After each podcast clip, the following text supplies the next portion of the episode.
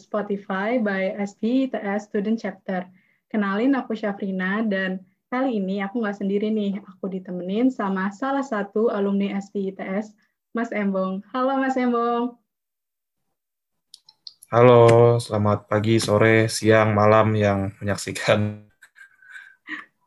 Ya Mas, apa kabar Mas? Puji Tuhan, sehat, baik. Chef juga baik ya, sehat ya. Baik dong, sehat terus. Uh, kalau boleh, ini biar pendengar tahu, kenalin dulu dong Mas ke pendengar. Oh, oke, okay, oke, okay, cool, thank you, Chef. Um, jadi, kenalkan, um, aku Lukas Rudi Pembong, bisa dipanggil Lukas bisa dipanggil embong mungkin namanya agak sedikit unik kalau di Jawa Timur ya embong kan means jalan gitu tapi memang kebetulan karena asalnya dari uh, asal namanya seperti itu jadi ya sudah lalu um, untuk uh, saya sendiri di ISP TSSC itu um, sempat beberapa uh, sempat dua tahun dari tahun 2015 2016 hingga 2016 2017 tiga pengurusannya. Uh, lalu dari waktu itu handle untuk Petrolida sempat um, jadi uh, yang membantu project officer untuk uh, membuat petrol eh, desain Petrolida di 2016 lalu juga untuk uh, APSC ya APSC 2016 juga um, dan juga di 2016-2017 juga dikasih kesempatan untuk uh, lead SP uh, un, uh, ya se, ya kalau misalnya untuk kalau terkait dengan SP sepertinya itu. Tapi memang secara jurusannya sendiri memang dari ITS dari Fakultas Teknologi Industri juga di angkatan 2013 sampai 2017 untuk sekarang sih kesibukannya kalau misalnya uh, sekarang di ya, baru tiga tahun lulus dan memang uh, fokus untuk di pekerjaan, lalu juga project-project bersama dengan teman. Ada beberapa, uh, ya maksudnya project ini kayak semacam kayak uh, create uh, bisnis dan juga project-project yang lainnya dengan teman. Lalu juga melakukan olahraga ya. Mumpung sekarang kita lagi WFH kan ini. Iya, iya. Mas kerjanya WFH atau ke kantor nih? Oh, kalau aku WFH, um, kayak formatnya tuh dua minggu uh, WFH lalu satu minggu ke kantor tapi ke kantor biasanya uh, kalau memang urgent saja jadi once andaikan seminggu ke kantor kalau kita ingin WFH ya kita bisa still WFH sih sebenarnya WFH kayak WFO untuk pekerjaan dari office itu kayak occasional aja. Oke berarti tetap layak kerjaan bisa dikerjain dari rumah apalagi di kondisi yang kayak gini. Aku mau tanya nih mas. Kan Mas Embong ini pengalaman banget nih sebagai leader. Kalau boleh tahu, apa sih turning point Mas Embong ketika memutuskan untuk, oh aku mau menjadi leader gitu?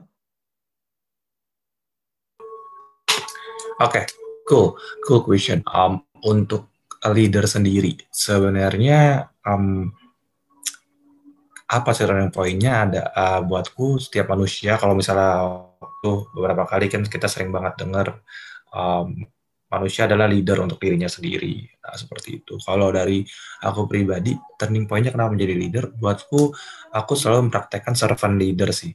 Servant leader maksudnya bisa memberikan pelayanan gitu uh, untuk teman-teman. Be the man for the others. Itu yang selalu aku terapin. Um, kenapa? Karena uh, buatku uh, uh, kayak itu suatu hal hakikatnya buat manusia sih. Maksudnya kita bisa menjaga, bisa menjaga, uh, memberikan servis untuk orang lain, memberikan uh, bantuan untuk orang lain dalam berupa hal apa pun itu. Nah, aku waktu coba analisa secara strength, secara weakness, secara opportunity dari dalam diri. Kira-kira apa sih yang bisa aku bantu buat orang lain dan kira-kira uh, kepercayaan orang, kepercayaan apa yang orang lain bisa berikan. Nah, waktu itu memang kondisinya di beberapa case either di SPI ataupun di kesempatan-kesempatan lainnya memang ada beberapa orang yang uh, kayak support kenapa nggak coba untuk um, uh, lead kami gitu lead kita di suatu organisasi gitu ataupun di suatu project gitu. Dan memang uh, kalau misalnya kan ada yang support seperti itu uh, aku akan co eh, coba sih. Biasanya aku akan coba kalau memang andaikan dibutuhkan. Karena aku lebih lihat ada leader yang dibutuhkan. Nah, itu sih kenapa sih turning point-nya tuh kenapa bisa mau coba untuk jadi leader seperti itu. Dan tetap saat once sudah jadi leader mindset utamanya adalah satu sih. Uh, untuk untuk serve untuk serve mereka gitu.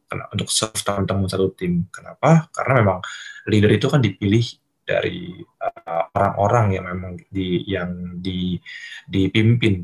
Itu dan memang tugasnya adalah untuk menjadi uh, pelayan gitu untuk mereka. Berarti itu istilahnya kita harus bermanfaat lah ya bagi orang lain, mau mau jadi leader atau mm -hmm. harus saling memberi manfaat gitu. Yap, yap, yap, yap. Oke, okay. uh, eh, selama menjadi leader itu, Mas Emong pernah nggak sih kayak, aduh keteteran banget nih, aduh gimana sih uh, biar nggak keteteran gitu, atau gimana cara Mas Embong itu memanage waktu untuk membagi-bagi aku di saatnya ini aku harus kayak gini, di saat yang lain aku harus kayak gini. Oke, okay, thanks, Om Chef. Uh, pertanyaannya bagus banget. Um, keteran, mungkin kalau untuk teman-teman yang sekarang masih kuliah, even juga yang kerja, pasti keteteran itu iya kalau andaikan kita nggak melakukan, kita nggak mengantisipasi Nah, bagaimana cara kita mengantisipasi supaya kita nggak keteteran, supaya kita nggak overwhelmed lah kita bilangnya, itu ada banyak cara. Tapi yang pertama kita harus tahu strength dan weakness kita tadi. Nah, kenapa saya, saya aku bilang strength dan weakness kita? Karena setiap orang berbeda-beda. Ada orang yang kalau misalnya secara type untuk work uh, ethics-nya itu ada yang lebih oh uh, saya nggak bisa nih kalau misalnya nggak uh, multitasking, saya harus satu persatu in, eh, in serial gitu. Tapi ada juga bisa bekerja in paralel multitasking gitu. Nah ini harus tahu paling pertama adalah uh, mungkin aku kayak bilangnya kiat ya. Kiatnya yang pertama pasti mengenal diri sendiri kadang-kadang kita nggak tahu nih kadang-kadang kita ngerasa kita udah kenal diri kita banget tapi sebenarnya kita nggak tahu karena itu yang aku alamin waktu dulu kayak aku udah ngerasa nih aku udah kenal diriku gitu tapi ternyata uh, pas aku uh, mengerjakan suatu project itu oh kok malah jadi kecapean malah jadi sakit sendiri karena aku nggak tahu ternyata aku punya kelemahan-kelemahan yang lainnya gitu sih. Jadi banyak. Jadi itu mantar akan masuk ke yang kedua. Yang kedua adalah biasanya aku akan coba bertanya dengan orang-orang gitu, meminta feedback itu paling penting sih improvement area aku di mana. Itu karena nah uh, karena feedback itu yang bentuk kita yang bentuk uh, pola pikir yang bentuk uh, uh, kayak ke depannya karakter kita bagaimana. Dan yang ketiga sih yang paling penting adalah growth mindset sih. Kalau dari aku growth mindset itu maksudnya apa? Once ada feedback once ada tantangan once ada challenge ya hadapin aja terima aja tapi yang berpikir ya kita berpikir bagaimana caranya untuk um, dengan ada challenge dengan ada feedback dari orang lain itu yang kita pikirin bukan kayak sisi negatifnya. Maksudnya kayak oh orang bisa ngomong ini ya atau enggak. Oh apa namanya kayak di kelas ada dosen nih, dosen kok eh, nggak uh, tahu nih betapa capeknya saya nih, betapa capeknya aku nih, padahal udah lagi organisasi di luar, tapi ternyata di kelas dimarahin lagi sama dosen gitu kan. Hmm. Tapi growth mindset, growth mindset maksudnya kita melihat orang lain gitu, perspektifnya mereka. Kayak dosen ya, uh, uh, he doesn't want to know gitu about um, apa yang kita alami di luar kelas gitu. Intinya saat di situ kita harus 100% kasih.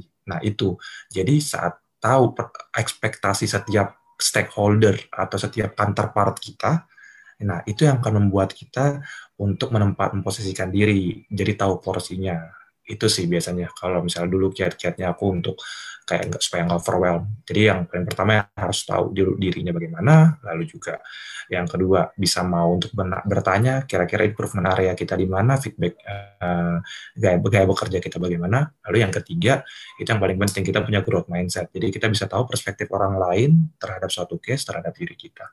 Terus.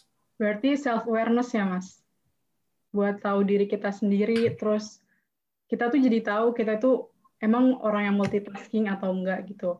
Terus untuk multitasking, mm -hmm, yep, menurut Mas Emong tuh orang yang multitasking itu justru baik atau justru sebaliknya? Soalnya kan setahu aku tuh ada orang yang kalau multitasking itu jadi aduh stres banget gitu.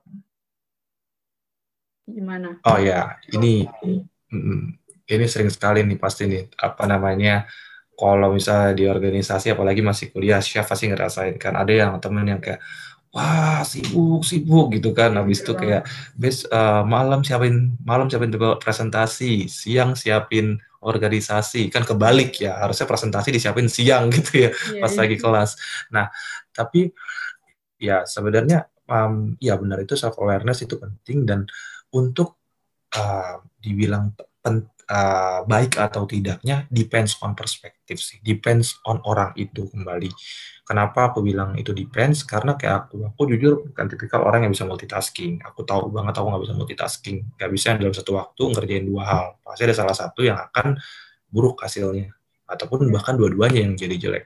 Nah, yeah. karena aku aku aku coba tanya ke teman-temanku gimana sih caranya kalau misalnya orang yang nggak bisa multitasking itu untuk mau untuk bisa mengerjakan semuanya dengan waktu yang dengan waktu yang sama dengan orang yang bisa multitasking gitu kan. Biasanya kan orang multitasking jadinya cepat kerjaannya kan. Nah, yeah. itu in terms of time ya, waktu ya. Yeah. Tapi in terms of quality kita nggak tahu gitu kan. Nah, quality dari pekerjaan itu.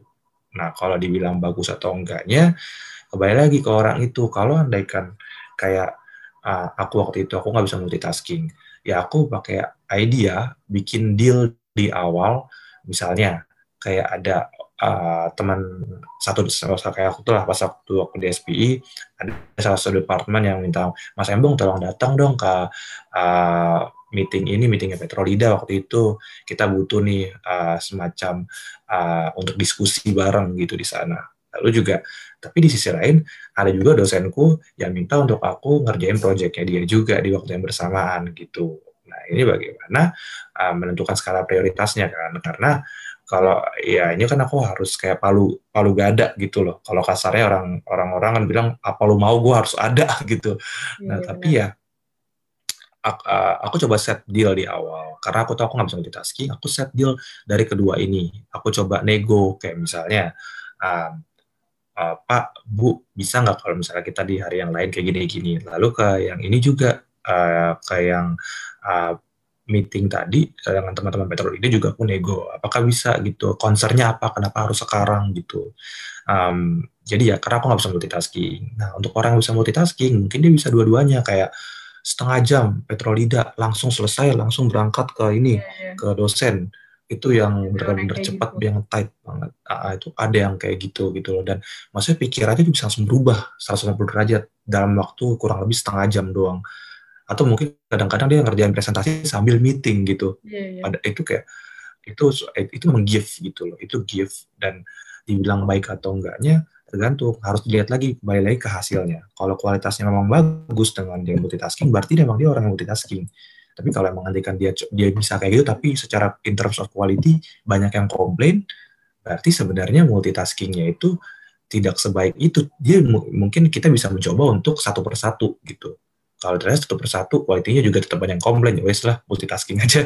Multitasking juga banyak yang komplain tapi uh, satu persatu juga banyak yang komplain. Ya berarti kan itu bukan bukan cara bekerjanya tapi kan lebih ke kontennya. Mungkin konten pekerjaannya ada yang tidak diketahui atau yang belum cocok.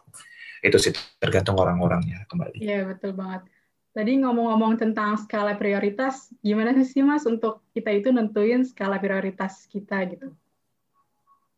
Skala prioritas Oh, ini mungkin untuk teman-teman yang masih kuliah ya, chef ya, tertujunya ya. Benar banget, relate banget soalnya nih. Hmm, relate banget. Oh, kalau misalnya aku sekarang sekarang udah kerja, wah itu ke mana-mana pasti masih bias, pasti karena kan orang-orang kerja kan pasti punya uh, targetnya masing-masing. Nah yeah. kalau misalnya untuk teman-teman yang di kuliah, aku mungkin sharing karena di sini aku um, um, selalu menggunakan kata sharing karena buat aku aku belum punya kapasiti untuk mengajarkan sesuatu. Jadi aku sharing untuk diri kemarin saat aku masih kuliah apa sih sekali prioritasku. Buat aku pertama akademik.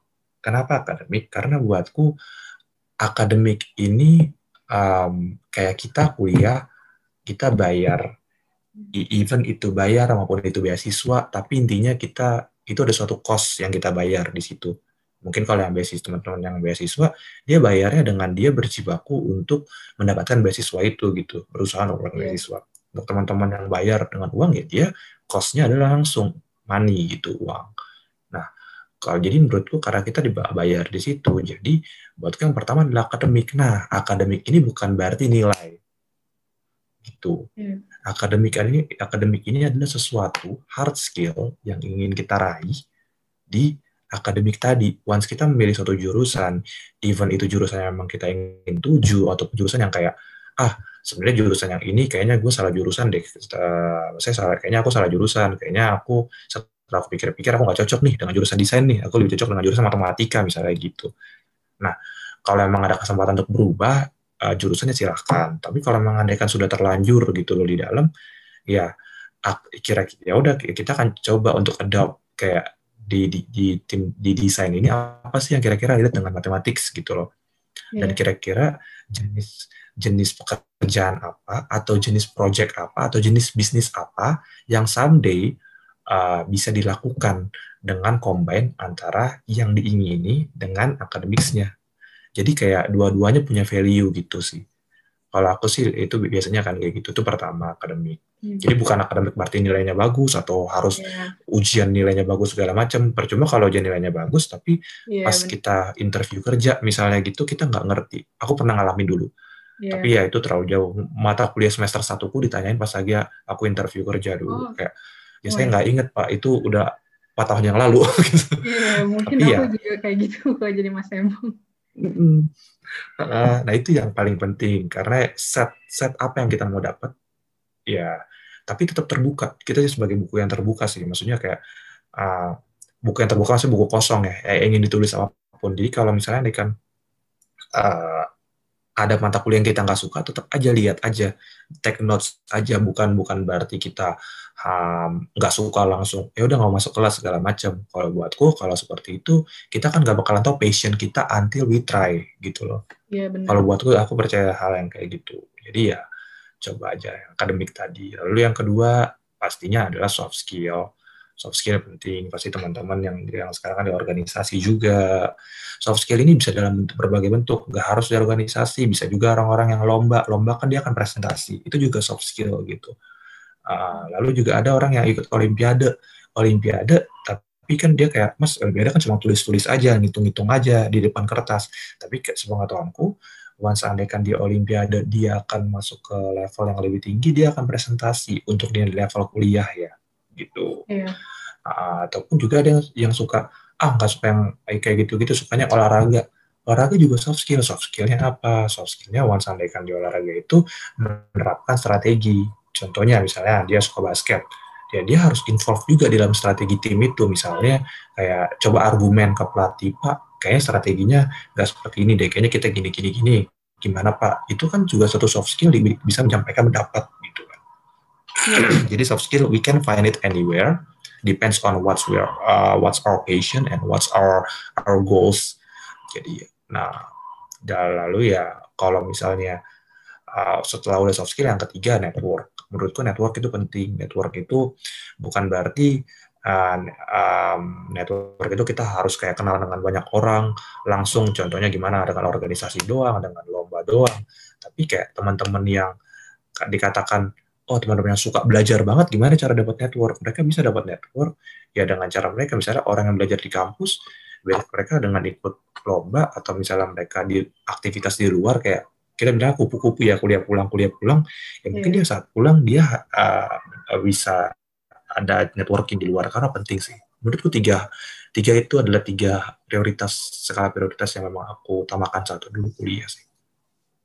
Ngomong ngomong-ngomong tentang akademik tadi nih, tahu aku tuh uh, kadang ada nih pas kita mau daftar jadi sebuah leader lah, itu kadang tuh ada nih batas minimum GPA kita nih di dalam salah satu requirement-nya itu.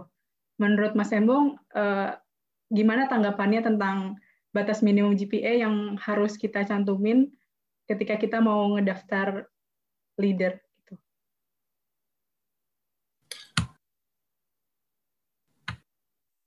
Kalau ayah, kalau buat aku sebenarnya ini pertanyaan sangat menarik. Oh, masalah batas GPS segala uh, yang memang menjadi parameter. Tapi kembali buatku yang pertama itu depends on uh, apa yang kita pimpin, apa yang ingin dipimpin. Maksudnya apa yang organisasi apakah itu, gitu loh. Kalau memang itu organisasi yang di um, let's say di bidang sosial atau segala macam, uh, kalau kita bilang wah GPA-nya atau enggak matematikanya harus 100 atau enggak misalnya 80 loh loh dia kan di sosial gitu loh kalau sedangkan kalau misalnya ada orang yang nilai IP-nya 100 tapi matematikanya 30 masa nggak bisa gitu jadi leader di di sosial kayak gitu kan yeah. Iya. uh, kan alasannya kan pasti kan kayak oh karena mungkin nanti perhitungannya kurang kayak gini kayak begini kayak begini nah itu kembali lagi tergantung organisasi apa yang yang ataupun grup apa bisnis apa atau project apa yang dipimpin Nah, harus cari yang related gitu, objektif dari project itu. Kalau objektifnya misalnya organisasi, organisasinya ada CSPI gitu. SPI yeah. berarti objektifnya adalah untuk close the gap, bridging antara profesional di bidang energi dengan teman-teman yang ada di kampus gitu loh. Sehingga teman-teman yang ada di kampus bisa mengerti uh, uh, energi itu bagaimana sih nanti di industri dan juga sebaliknya orang-orang di industri bisa mengerti current situation yang ada di kampus bagaimana gitu. Nah, dengan seperti ini kan ada simbiosis mutualisme gitu. Nah, leader yang dipilih berarti harus leader yang gimana gitu. Nah, berarti leader yang at least bisa mengerti soal energi dan dia punya mungkin kalau secara mengerti itu bisa belajar karena leader perlu belajar selalu. Tapi yang paling penting adalah dia punya kemauan untuk belajar.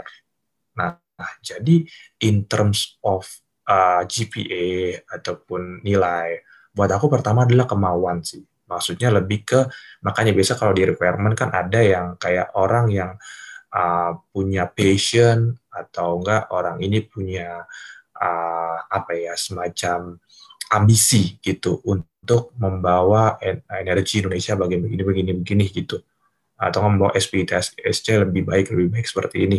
Nah itu menurutku adalah prioritas utama untuk menjadi seorang leader di dalam suatu organisasi. Dia punya ambisi, dia punya uh, objektif yang clear, dia punya kemauan, dan yang yang paling penting dan yang terakhir itu adalah mau menjadi untuk pelayan untuk semuanya, gitu loh, melayani teman-teman yang notabene-nya masih belajar juga gitu loh eh, di organisasi itu. Nah itu sih kalau buatku jadi kayak GPA itu tergantung um, dari organisasinya. Kalau memang itu organisasinya uh, di bidang energi, ya kembali lagi didiskusikan apakah GPA itu penting karena buat aku pribadi GPA itu nomor mungkin nomor 9 dari list dari list priority. Karena buatku kita lihat leader sekarang, let's say kalau kita melihat big picture-nya, let's say Mark Zuckerberg, let's say uh, Tesla atau uh, yang build Amazon gitu, itu mereka even GPA aja mereka banyak yang nggak lulus di antara mereka gitu. Bukan berarti hmm. kayak kita ntar menyuarakan kayak yang penting kita bikin bisnis atau, atau bikin project tapi kita nggak perlu lulus gitu. Bukan berarti seperti itu. Kita harus tahu um, um, kira-kira apa ya tujuan tujuan kitanya lagi tujuan hidupnya lagi ya dan apa apa yang menjadi strength dan weakness kita gitu. Jadi ya in terms of GPA buat aku itu nomor sekian lah asalkan orang ini punya ambisi dan punya karakter yang cocok untuk memimpin organisasi itu. Oke, okay. ya sih aku emang setuju banget karena emang sometimes uh, pinter itu kadang nggak ngejamin kita kan ke depannya gimana. Tapi bukan berarti kita harus ngeremehin akademik juga gitu kan. Kalau misalnya ngomong-ngomong, uh, ketika Mas Embong jadi leader di SPI itu, Mas Embong itu tipe kepemimpinan yang kayak gimana nih? Kan ada baik banget stylesnya nih. Ada yang aku baca itu ada demokratik, ada coaching juga, ada afiliatif juga. Kalau Mas Embong ini masuknya ke tipe yang mana nih? Dan gimana cara nentuinnya itu kalau misalnya aku tuh cocok memimpin SPI dengan cara ini gitu? Hmm, bentar yang ketiga aku uh, mungkin yang satu dan dua tadi aku udah tahu, tapi yang ketiga aku mau nanya afiliatif itu yang seperti apa ya? Aku soalnya juga nggak terlalu ini nih, yang ini nih, yang baru denger nih kayak kayak istilah baru. Afiliatif tuh kayak sebenarnya aku juga berdasarkan research aku juga nih Mas, aku juga sebenarnya hmm, kurang hmm, hmm, memahami boleh, boleh. nih, sorry sorry aja nih. Kalau yang aku tahu afiliatif itu sebentar. Aduh sorry banget nih Mas. Uh, jadi itu salah satu dengan cara itu memimpin leadership dengan membawa emosionalnya gitu dan emosionalnya tapi secara positif gitu Mas yang aku tahu. Oke, oke, oke. Dan fokusnya itu ke konflik yang ada di dalam uh, di dalam timnya dan gimana cara membuat koneksi di dalam tim itu. Itu yang aku baca sih, Mas. Aku kurang Hmm. paham juga sebenarnya. Iya iya Ah, kata kata afiliasi soalnya dari dasar kata afiliasi. Nah sebenarnya ah, mungkin kalau misalnya dibilang dari harus dibilang dari tipe dari tiga itu aku nggak tahu spesifik mungkin orang yang bisa melihat spesifikasi bagaimana. Tapi yang aku selalu kedepankan saat di kepengurusan itu karena aku selalu melihat secara situasi kebutuhan gitu loh. Kembali lagi kan tadi kan aku berusaha menjadi seorang servant leader yang berusaha untuk bisa uh, memenuhi kebutuhan dari emang tim tim itu gitu. Nah kalau misalnya tadi yang ketiga tadi itu tergantung kebutuhan buatku yang kayak demokratif itu ya biasa mungkin untuk di uh, organisasi yang udah sangat dewasa gitu. Tapi di organisasi yang mungkin masih awal-awal atau misalnya masih membutuhkan sesuatu gebrakan di bagian yang afiliatif tadi itu sangat penting gitu. Karena uh, harus punya emosi pride lalu juga punya uh, apa ya semangat bisa membakar semangat teman-temannya.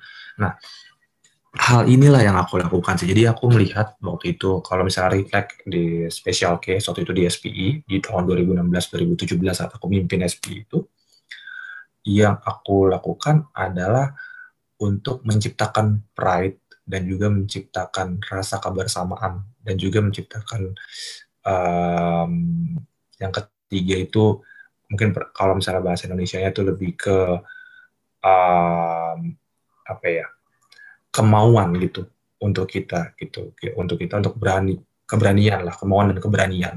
Nah itu.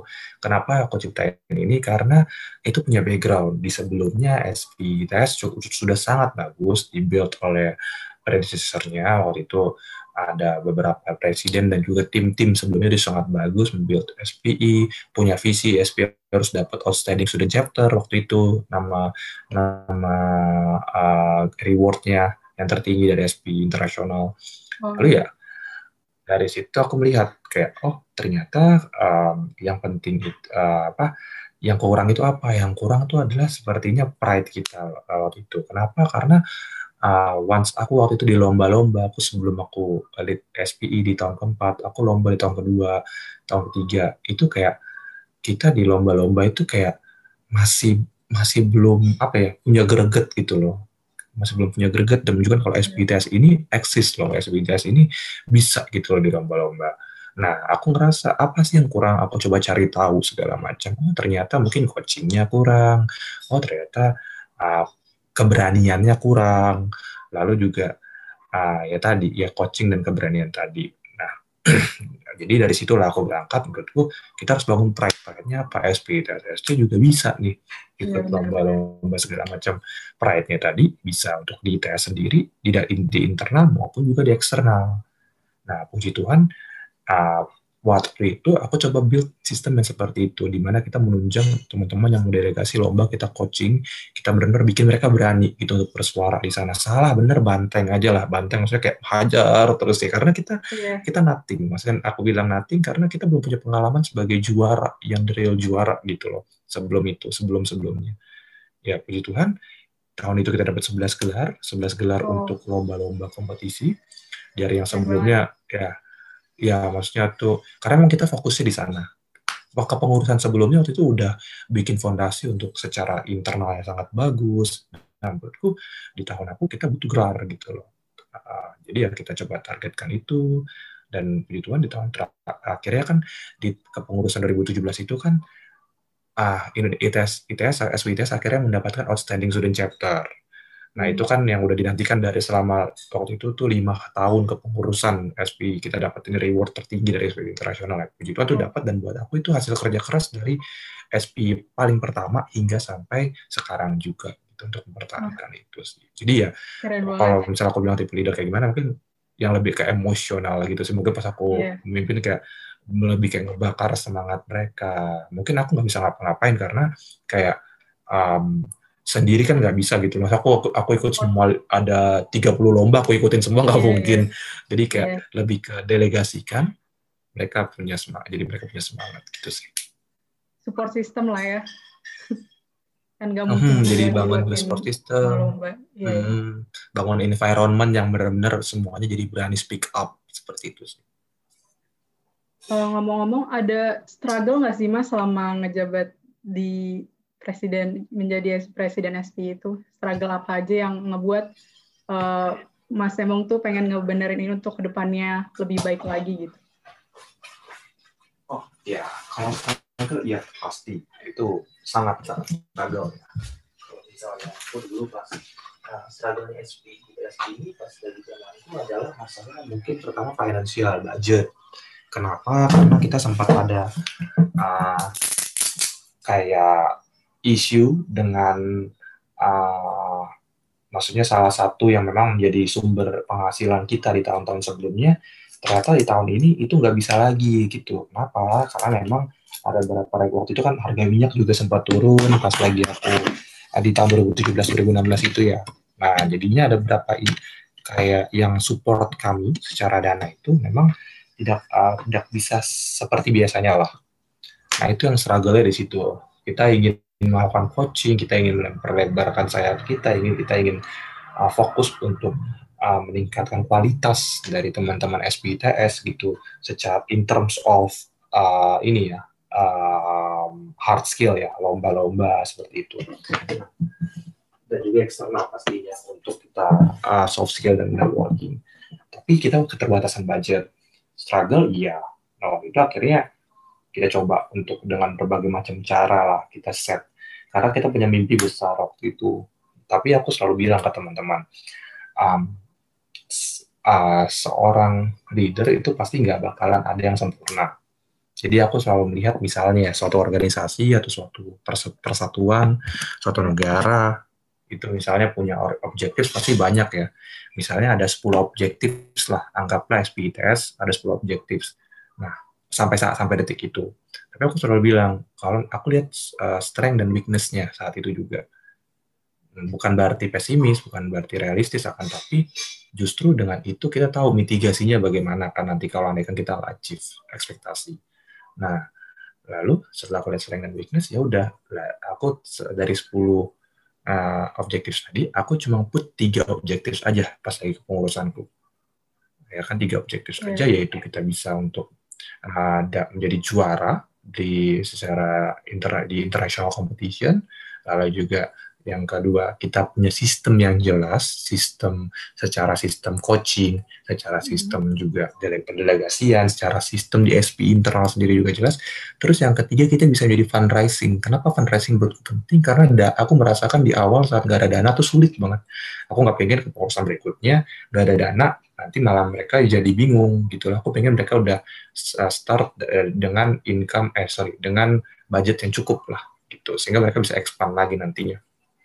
Itu aku set tiga itu. Sebenarnya ada banyak target yang lainnya, tapi harus tahu aku tahu kapasitas, dia tahu kapasitas aku, teman-teman tim juga, nah, dan hasil diskusi juga dengan teman-teman tim. Dan aku percaya dari 10 eh dari 10 objektif aku cuma set tiga Nah, ntar tujuh objektifnya bagaimana nih mas, tujuh poinnya bagaimana, siapa yang akan raih. Itulah gunanya regenerasi. Jadi kepercayaan pada pengurus sebelumnya. Aku selalu seperti itu sih, kayak nggak mau ngambil part mereka. Aku lihat strength and weaknessku apa, ya udah, ya kasih for the rest, sisanya kasih ke mereka. Karena dengan seperti itu kita fokus, kita tahu apa yang kita kejar. Itu sih, jadi once I can struggle, waktu struggle banget, iya, tapi ya set targetnya lah. Justru karena struggle itu kita jadi punya target yang jelas sih. Kalau kan kan nggak struggle, oh kita nggak tahu kita apa namanya targetnya ke mana-mana yeah. jadinya. Berarti kan eh, Mas Sembong itu ada goal-goal yang ingin dicapai lah ya. Nah kalau misalnya untuk mencapai goal kayak gitu kan berarti kita uh, harus punya tim yang support kita juga. Nah gimana sih Mas Sembong hmm. itu uh, nentuin orang-orang yang dibuat untuk mengambil kepercayaan itu biar bisa ngeset goal itu bareng-bareng sama Mas Embong gitu.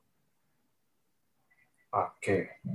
Pertama buatku uh, mungkin simpel aku ada tiga atau empat poin lah. Yang pertama tuh integritas itu paling penting. Kenapa integritas adalah apa yang kita bicarakan sesuai dengan apa yang kita lakukan itu pasti. Nah ini yang pasti akan aku cari. Gitu. Di balik semuanya kayak misalnya kayak dia punya achievement apa apa pun itu, tapi untuk bekerja sama dalam satu tim paling penting adalah integritasnya. Mungkin kalau andaikan bekerja sendiri, integritas bisa jadi nomor sekian gitu loh. Karena kalau bekerja sendiri kan tergantung dianya mau bagaimana gitu loh. Dia mau setnya bagaimana. Tapi kalau bekerja satu tim, betul adalah integritas paling penting. Sehingga harmonisasi satu tim itu uh, bisa terjaga gitu. uh, lalu yang kedua itu strength integritas adalah um, kalau lebih ke eagerness kemauan jadi dia mau gitu loh jadi dia mau uh, untuk belajar dia mau untuk uh, ber, berusaha gitu loh dia mau untuk berjuang bareng-bareng dia mau untuk menurunkan egonya juga gitu loh. Maksudnya bukan berarti menurunkan ego itu jadi kayak iya iya aja tapi menurunkan ego itu maksudnya mau mendengarkan pendapat teman-temannya. Nah, lalu yang ketiga yang penting adalah creativity gitu. Buatku uh, pengalaman it's a good point it's a good things. Tapi creativity it's a different things. Kenapa? Karena dengan adanya berbagai macam pengalaman dia ada di otak kita, aku yakin chef juga punya banyak pengalaman yang ada di otaknya. Nah, yang paling penting adalah mengasah kreativitasnya. Kreativitas adalah dengan pengalaman-pengalaman yang ada, bagaimana caranya disatukan, disinkronize, sehingga pengalaman itu menjadikan suatu uh, terobosan yang baru. Itu paling penting sih. Jadi kita nggak textbook kayak cuma misalnya kita ambil best practice di organisasi lain kayak oh organisasi ini nih ada yang bagus di sini kita ambil di sini. Nggak cuma diambil aja tahu kan? Tetapi uh, coba untuk dianalisa kira-kira fundamentalnya apa lalu baru kita campur-campurin lagi.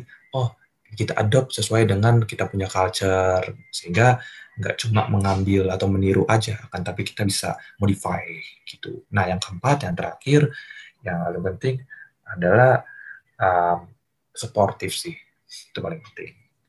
Sportif karena kenapa? Sportif itu uh, hanya untuk kita tampil aja buat aku itu akan uh, distract lah. Jadi distraksi. Yeah. mungkin kalau chef chef chef suka ini nggak? Uh, suka olahraga nggak? Kira-kira suka olahraga apa nih? Suka nonton olahraga apa? Uh, aku sih ada olahraga rutin seminggu sekali muay thai sih mas Muay Thai. Nah, yeah. kalau Muay Thai itu olahraga yang perorangan berarti ya. Ada nggak yeah. olahraga tim yang siap suka, yang suka tonton? Olahraga tim mungkin apa ya? Kalau Zumba itu masuknya tim gak ya? Kan kita uh, mungkin nah, kalau tim, iya, misalnya Zumba. Kurang sih. Mungkin Zumba aku nggak tahu itu masuk tim hmm. atau enggak. Ya, Zumba keren loh anyway ya. Apa namanya di kantorku ada Zumba itu kayak banyak yang punya target. Misalnya kayak wah pingin zumba kayak gini-gini pingin sampai sehat gini-gini. Yeah, yeah. ya, kayak dan emang jadi kayak suatu hal game yang cukup menarik. Nah misalnya zumba itu dilombakan dilombakan berarti ada gerakannya harus sama semua kan sinkronis yeah, semua kan. Yeah. dan di saat lomba itu jurinya akan melihat bukan yang siapa yang paling jago nih di di tim ini. Tapi dilihat ini zumba ini sinkron uh, sinkron atau enggak? Gitu loh. Dia oh, padahal pas lagi Iya, kompak atau enggak. Padahal pas lagi di latihan, sebenarnya yang, yang paling, yang instrukturnya yang paling jago misalnya, secara skill, itu ada dua orang doang, yang lainnya mengikuti. Nah, akan tetapi kalau yang lainnya yang mengikuti ini pengennya kemauannya sendiri, otomatis kan nggak sinkron gitu, nggak suportif gitulah. Nah, jadi tahu sih tadi suportif tadi berasal dari harus tahu strength and weakness kayak oh strengthnya dia ini, weaknessnya dia ini. Ya udah kita saling melengkapi. Seperti jadi kayak bukan berarti kita ingin show off, tapi paling penting adalah kita support sehingga tim kita yang terlihat dengan dengan sempurna. Kecuali kita mau bekerja sendirian, it's different thing gitu. Iya, iya benar-benar. Kan di poin dua tadi tuh ada ngomongin nyindir-nyindir tentang pendapat lah kalau misalnya di pendapat dalam tim itu kan biasanya nggak selalu sejalan ya, pasti ada perbedaan perspektif ataupun opinion. Nah di dalam itu gimana sih eh, Mas Embong sebagai leader itu untuk menghadapi perbedaan perspektif dan opini tersebut? Apakah ada tips and triknya? Oke, okay. kalau aku selalu setiap ada pendapat, pertama aku akan appreciate. Karena kenapa aku appreciate? Karena untuk mengungkapkan pendapat itu adalah suatu keberanian itu pertama. Terus yang kedua, saat mengungkap oh, seorang mengungkapkan pendapat, berarti dia udah uh, semacam mengor bukan mengorbankan ya. Aku bilang dia udah uh, memberikan waktunya untuk berpikir juga tentang case itu. Berarti orang ini udah berusaha intinya. Itu hmm. paling penting. Uh, ya kan, ya, bagaimanapun isinya, kontennya, uh, argumennya itu intinya orang ini udah berusaha. Jadi aku selalu appreciate itu paling penting. Once jadi leader buat aku tuh apresiasi itu paling penting. Kita appreciate semuanya. Mungkin ada ada leader yang beda-beda caranya ya. Ada yang misalnya leader yang galak gitu loh. Kita udah ngomong A, baru ngomong A udah di udah di kalau misalnya bahasanya mungkin disemprot gitu loh. Ya, tapi ya makanya tapi aku yakin dia juga akan apresiasi. Justru saat dia uh, marah ke kita misalnya ada leader yang marah ke kita yang galak ke kita baru kita ngomong sedikit buat itu apresiasi karena dia udah mau untuk mendengarkan kita juga gitu loh. Berarti dia nih mikir kita nggak cuma ngomong ngomong yang nggak dia dengar doang, tapi ternyata dia mau mendengarkan gitu loh. Berarti dia mengapresiasi kita dia mau mendengarkan kita. Jadi ya kembali lagi kita sebagai tim ataupun kita sebagai leader harus memposisikan diri. Nah jadi yang pertama adalah appreciate itu cara menghadapinya.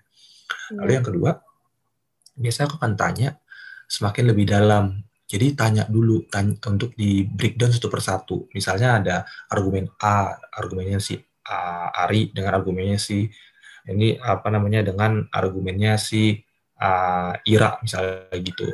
Si Ari ini berargumen yang berlawanan dengan Ira gitu.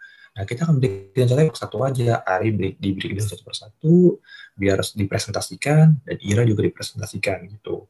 Nah tapi kembali aku akan selalu coba untuk alignkan dengan objektif gitu. Karena saat uh, mempresentasikan ini biasanya akan sangat tricky. Setiap orang cara representasi sangat berbeda pastinya. Hmm. Kadang-kadang kalau misalnya kita nggak melihat kontennya, tapi dengan cara uh, the way they present, gitu, we only look on uh, the way they present itu ya akan sangat bias. Jadinya nanti, oh kita cuma lihat, oh ini bagus nih cara presentasinya. Padahal kontennya nggak juga gitu loh, nggak cocok dengan kebutuhan kita sekarang. Nah, jadi yeah. ada yang paling penting bukan masalah presentasinya, presentasinya ya kita, itu tetap penting, akan tetapi kita bertanya saat presentasi sehingga kita mengetahui kontennya dengan jelas dengan clear. Jadi biasanya aku lakuin itu sih ke teman-teman, uh, ke tim teman-teman tim yang lainnya. Selalu berusaha kayak mereka punya argumen presentasikan satu persatu, kita akan tanya-tanyain semuanya sehingga kita hasilnya diskusi sehingga kita bisa tahu kontennya yang align dengan yang kita butuhkan tuh apa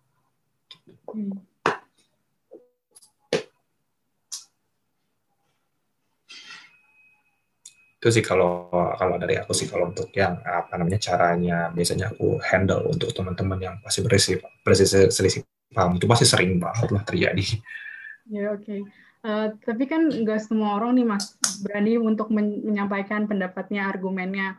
Uh, apakah uh, Mas Embong tuh nge-push uh, anggota timnya gitu loh untuk kayak ayo dong berani ngomong. Kan biasanya kita walaupun kita di tim tuh biasanya adalah anak yang cuma diam dan bukannya emang nggak punya pendapat tapi emang dianya aja yang nggak nggak berani gitu untuk menyampaikan pendapatnya. Uh, apakah Mas Embong itu uh, punya solusi atau selalu nge-push orang tersebut gitu biar dia itu berani ngomong gitu? Oke, okay, cool. Ya bertanya bagus banget nih. Ini soalnya juga jadi ini aku uh, concern aku juga dulu. Bahkan sebelum aku uh, waktu itu di uh, 2017 ya saat pimpin SPI sebelumnya saat aku jadi anggota tim juga ini jadi concern aku juga gitu loh. Kadang-kadang pasti banyak alasan kenapa teman-teman tim nggak mau berpendapat kan. Yang pertama yang paling sering banget aku dengar ah mas aku takut terlihat bodoh gitu loh. Ya, karena aku banyak nanya aku terlalu banyak argumen. Terus yang kedua ah mas nggak penting juga lah mas kayaknya yang lain juga udah ngerti gitu loh.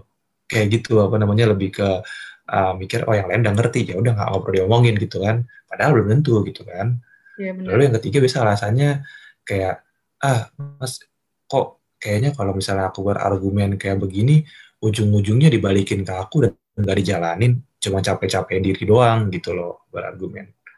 Iya. Yeah. Nah, ini hasil hasil riset sih. Jadi kemarin aku sempat pas lagi aku dari 2016 awal-awal aku uh, dipilih untuk memimpin SB itu, itu aku riset kayak gitu. Apa yang aku lakukan adalah aku langsung datang ke uh, ke kan ada di di departemen itu kan ada tim lagi kan tim yang kecil-kecil lagi kan ada biasa satu departemen itu ada dua dua divisi ya kalau di SB yeah. ya benar ya yeah. sampai sekarang. Nah, aku langsung datang ke setiap divisi dan itu nggak ada ini. Oh, divisi itu di sih mas, kayaknya sekarang udah diperluas lagi gitu. Jadi beda ya. Oke. Okay. Ya, Misalnya departemen ada ada dua section lah dalam satu departemen gitu. Yeah. Nah, aku datang ke setiap sectionnya. Nah, jadi kayak biasa kan itu kan grupnya cuma grup of three persons lah, tiga orang. Nah, jadi aku datang, uh, minta waktu bentar, habis itu akan coba kasih tanya-nanya kira-kira ya, apa sih yang mereka rasakan kalau mereka mau uh, mengungkapkan pendapat gitu di muka umum. Nah, jadi sebenarnya kontennya banyak, tapi salah satunya itu, salah satu konten aku bertanya. Jadi aku catat semuanya, aku list, dan aku listnya secara kuantitatif waktu itu. Aku lihat kayak berapa orang sih yang yang ngomongin ini, orang mendapat berpendapat ini gitu loh. Nah dari situ aku riset dan akhirnya aku mendapatkan hal itu gitu loh. Kenapa orang nggak mau ngomong di sini, nggak mau ngomong. Nah hmm. aku ber, ber, selalu uh, mulainya kan dari backgroundnya. Kenapa orang jadi nggak mau ngomong? Karena kayak ah mas takut gitu loh, takut terlihat bodoh segala macam.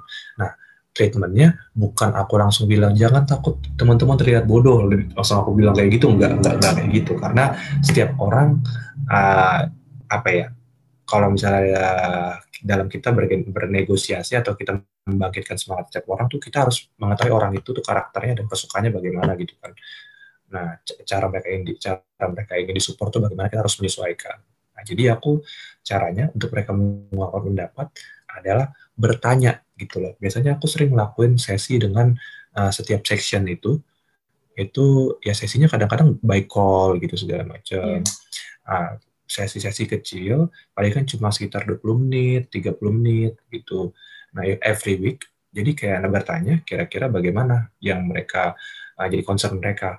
Nah, aku put mm -hmm. idenya saat lagi meeting besar, meeting apa?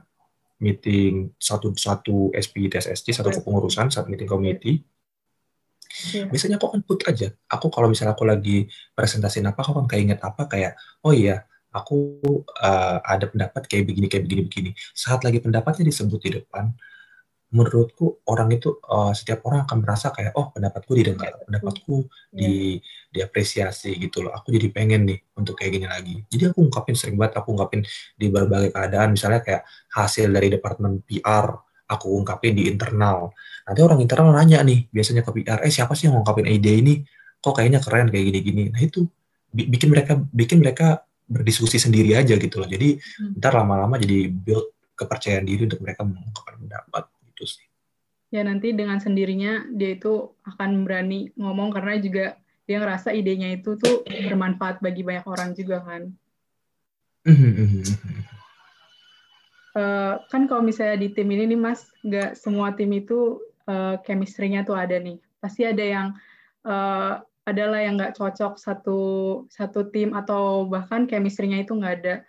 Apakah Mas Embong itu ada tips atau triknya untuk nge-build chemistry di dalam tim itu? Biar soalnya kan kalau nggak ada chemistry juga jadinya mau pendapatnya juga bisa nggak sama terus hasil kerjanya juga nggak maksimal. Nah itu gimana nih Oke, eh mungkin aku coba nanya chef-chef di kalau di SP yang sekarang kepengurusan hmm. sekarang berarti ini kepengurusan berapa sih 2020 2021 ya? 2021 ya. Kevin ya, benar nggak sih? Uh, Kevin. Uh, Kevin, Kevin dan siapa? Satu lagi uh, VP-nya? Bella. Bella ya, Kevin dan Bella ya.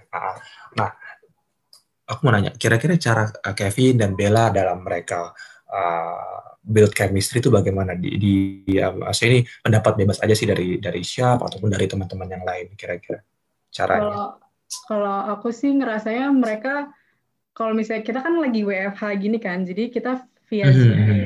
dan harusnya ada internalisasi juga kan, tapi untuk saat ini belum ada, yeah. masih keadaan kayak gini. Mm-hmm. Menurut aku sih cara mereka menyampaikan di Zoom-nya itu juga bukan yang tipe kaku gitu. Mereka merangkul dan uh, mereka tuh friendly gitu loh. Jadi nggak kayak terbatas okay. aku tuh senior di sini nggak.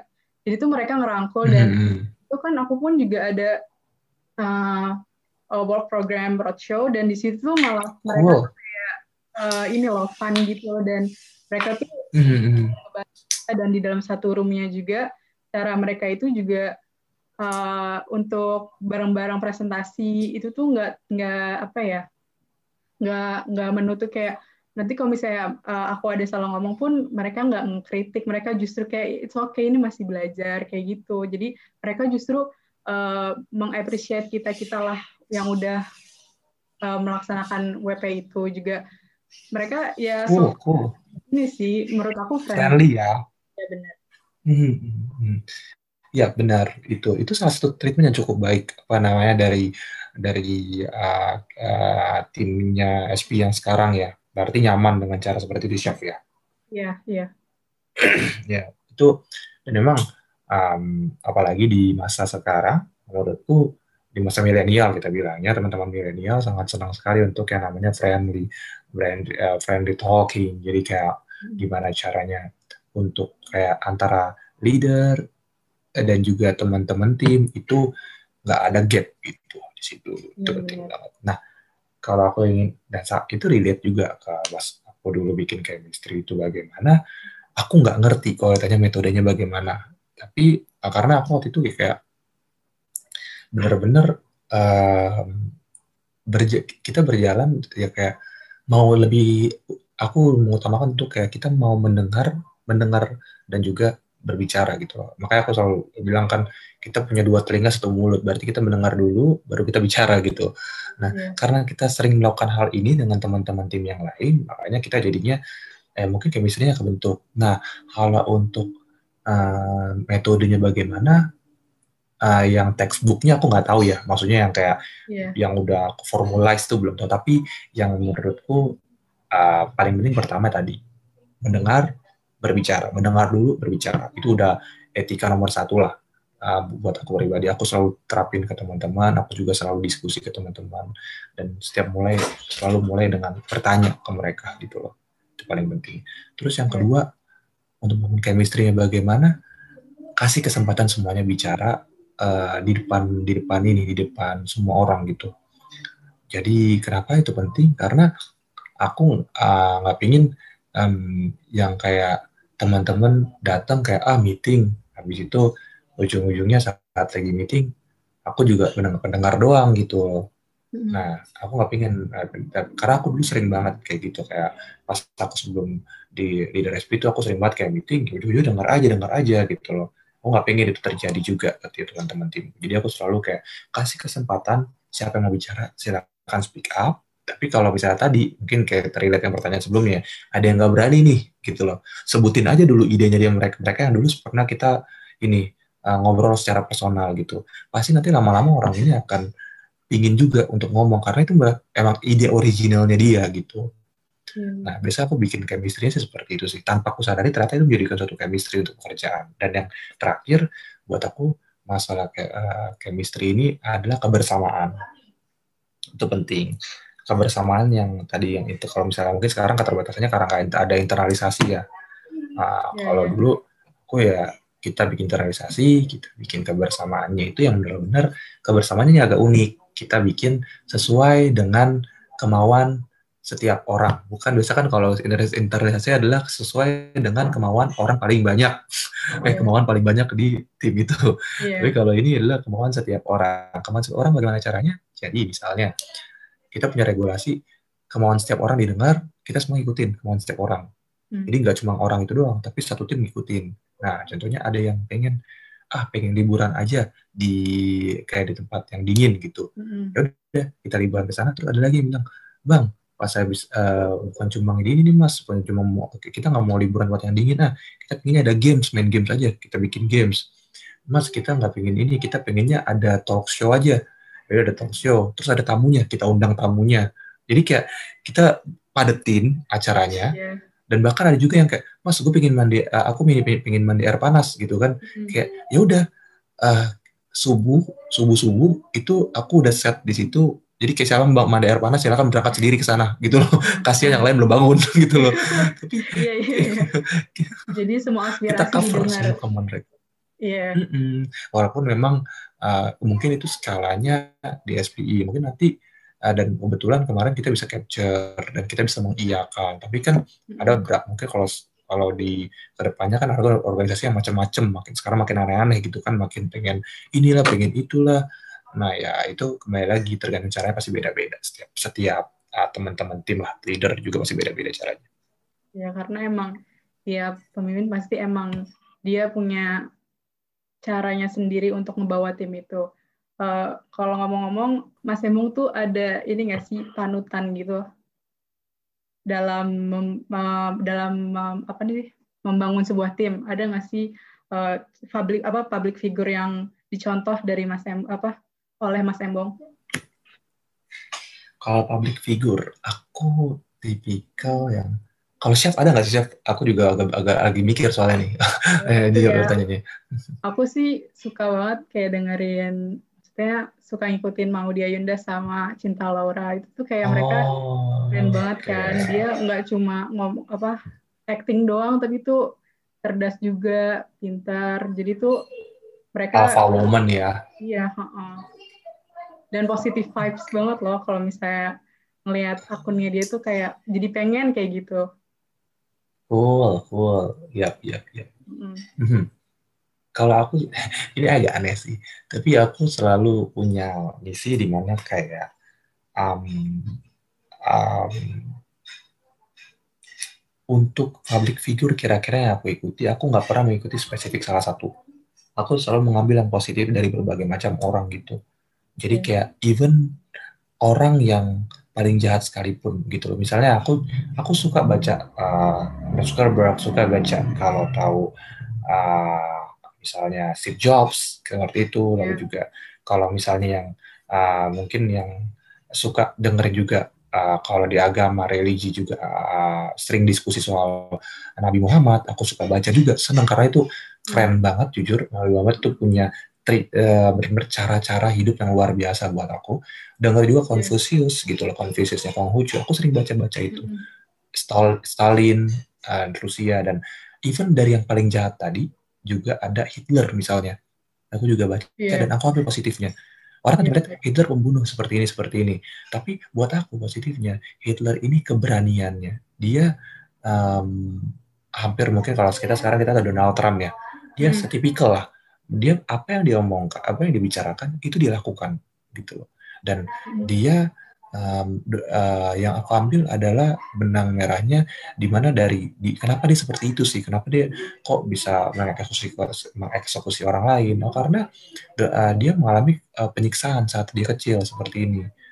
Nah, tapi kan positifnya kalau dia mengalami penyiksaan, harusnya jangan sampai dia menyiksa orang lain, bukan balas dendam. Nah, itu ambil positifnya dari berbagai macam orang. Jadi kalau untuk ambil figur ter yang paling aku ini sih sebenarnya nggak nggak nggak nggak ada yang spesifik jujur sih aku soalnya aku belajar tapi aku senang dengan beberapa public figur di agama sih aku bilangnya kalau misalnya yeah. di Kristen ada Yesus Kristus lalu di uh, Muslim ada Nabi Muhammad Confucius yeah. nah aku senang mengikuti mereka karena um, cukup seru sih mereka bisa punya cara hidup dan cara uh, yang mereka omongin dan dengan yang mereka hidup itu sama itu sih. Yeah keren sih mas. Bisa jadi hmm. pas banget gak sih ilmunya? Kalau misalnya banyak baca banyak cari tahu pasti nggak cuma terpaku sama satu public figure doang kan berarti.